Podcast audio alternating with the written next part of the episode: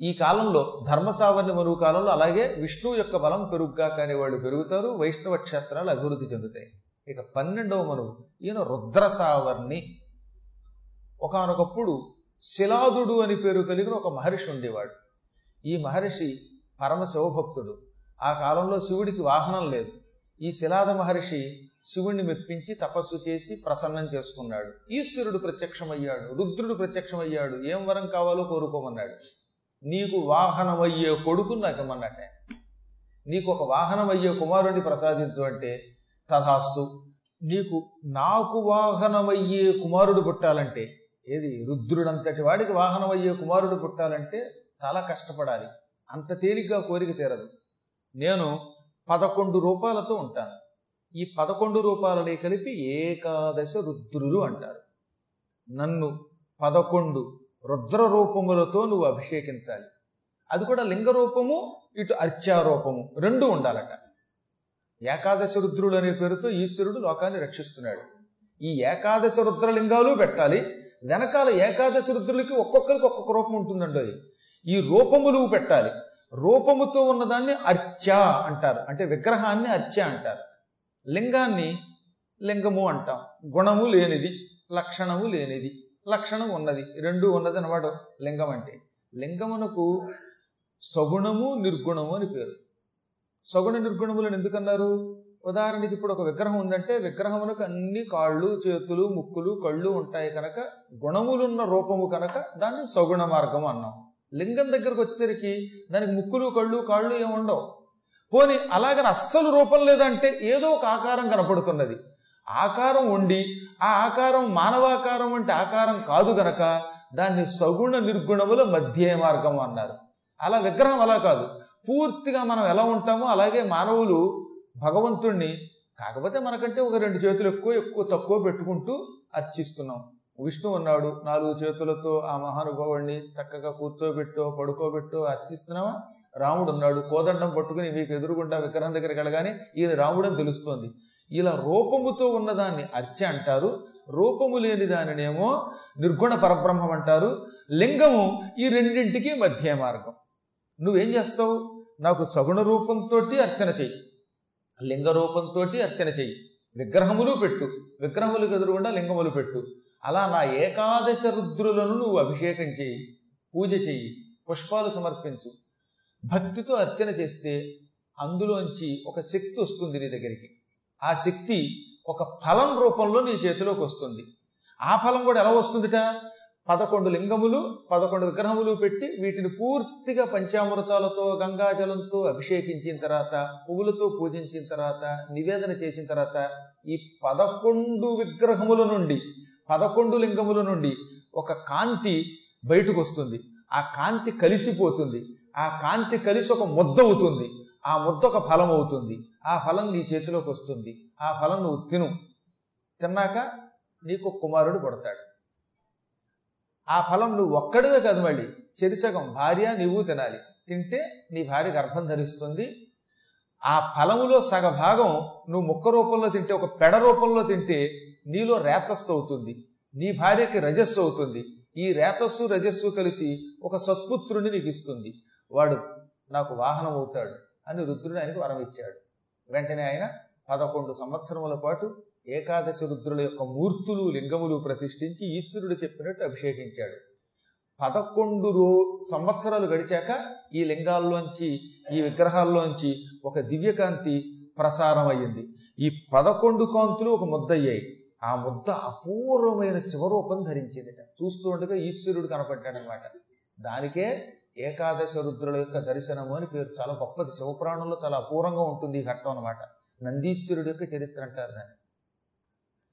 అందులోనే బ్రహ్మాండ వ్యాప్త దేహ భసిత హిమరుచ భాసమానా భుజంగై కంఠే కాళా కపర్దాహ కలిత శశికళాహ చండకోదండకస్తాహ త్ర్యక్షా రుద్రాక్షమాలా సులలిత వపుషా శాంభవా మూర్తిభేదా రుద్రాహ శ్రీరుద్ర సూక్త ప్రకటిత విభవా నః ప్రయచ్చంతు సౌఖ్యం అని ఈశ్వరుణ్ణి ఏకాదశ రుద్రుల కింద ధ్యానం చేస్తాం.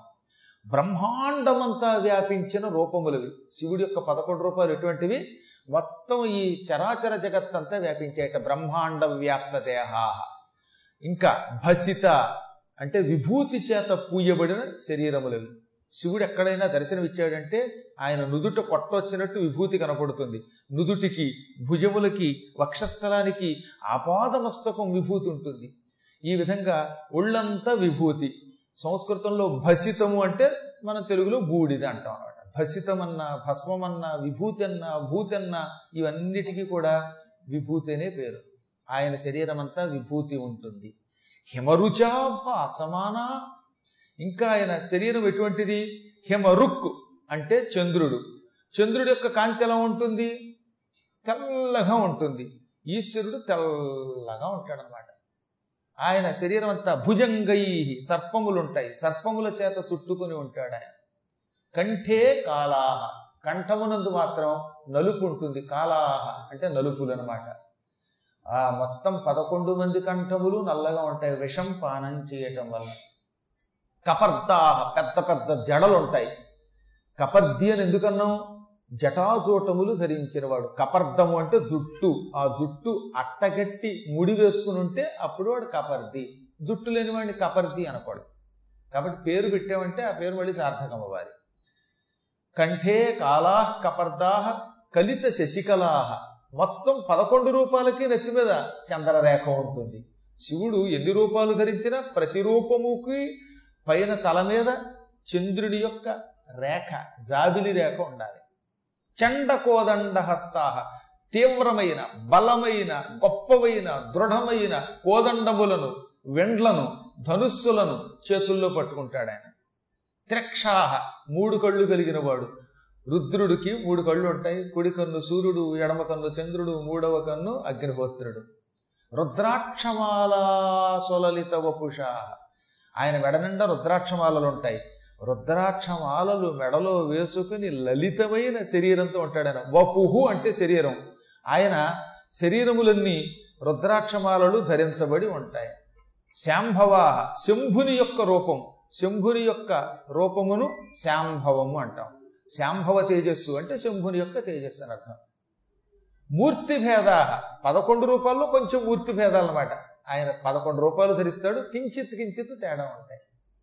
ఆయన రూపములు రుద్ర రూపములు అందుకే రుద్రాహ అంటే పదకొండు మంది రుద్రులు బహువచనం అనమాట శ్రీ రుద్ర సూక్త ప్రకటిత విభవాహ. ఆయన పదకొండు రూపములలో కనబడగానే రుద్ర సూక్తములు చదువుతారు జనాలంతా. ఆ రుద్ర సూక్తములలో ఆయన మహామహిమని వర్ణించారు. రుద్ర సూక్తాలంటే శివుడు ఎలా ఉంటాడు? ఆయన మహిమ ఎటువంటిది? అని వర్ణిస్తారు. భూమి ఆకాశాలు నిండే రూపం కలిగిన వాడు పాతాళం నుంచి స్వర్గం దాకా వ్యాపించిన మహానుభావుడు భువనములంతా వ్యాపించి ఉంటాడు అంటూ ఆయన గురించి వర్ణించబడేదాన్ని రుద్ర సూక్తం అంటారు. ఆ రుద్ర సూక్తముల ద్వారా ప్రకటింపబడిన వైభవము కలిగినటువంటి వాడు. అటువంటి రుద్రుడు యొక్క రూపములు నహ మాకు సౌఖ్యం సుఖమును ప్రయచ్చత్తు ఇచ్చుగాక మాకు సుఖమిచ్చుగాక అని ధ్యానం చేస్తారన్నమాట. ఆ ధ్యానానికి మెచ్చుకుని ఈశ్వరుడు ఆ రూపాలు ఉపసంహరించి కాంతితోటి ఒక ఫలం ఇచ్చాడు. ఆ ఫలం రెండు భాగాలు చేశాడు. ఈ శిలాదుడు ఒక భాగం తాను తిన్నాడు ఒక భాగం భార్యకి ఇచ్చాడు. ఈ రుద్రుని యొక్క అనుగ్రహం వల్ల ఈ సంతాన ఫలం వల్ల ఆయన భార్య గర్భం ధరించి ఒక పిల్లవాడిని కన్నది. అతడే నందీశ్వరుడని పిలువబడ్డాడు. శిలాదుడి యొక్క కుమారుడే ఇవాళ మనకి నంది.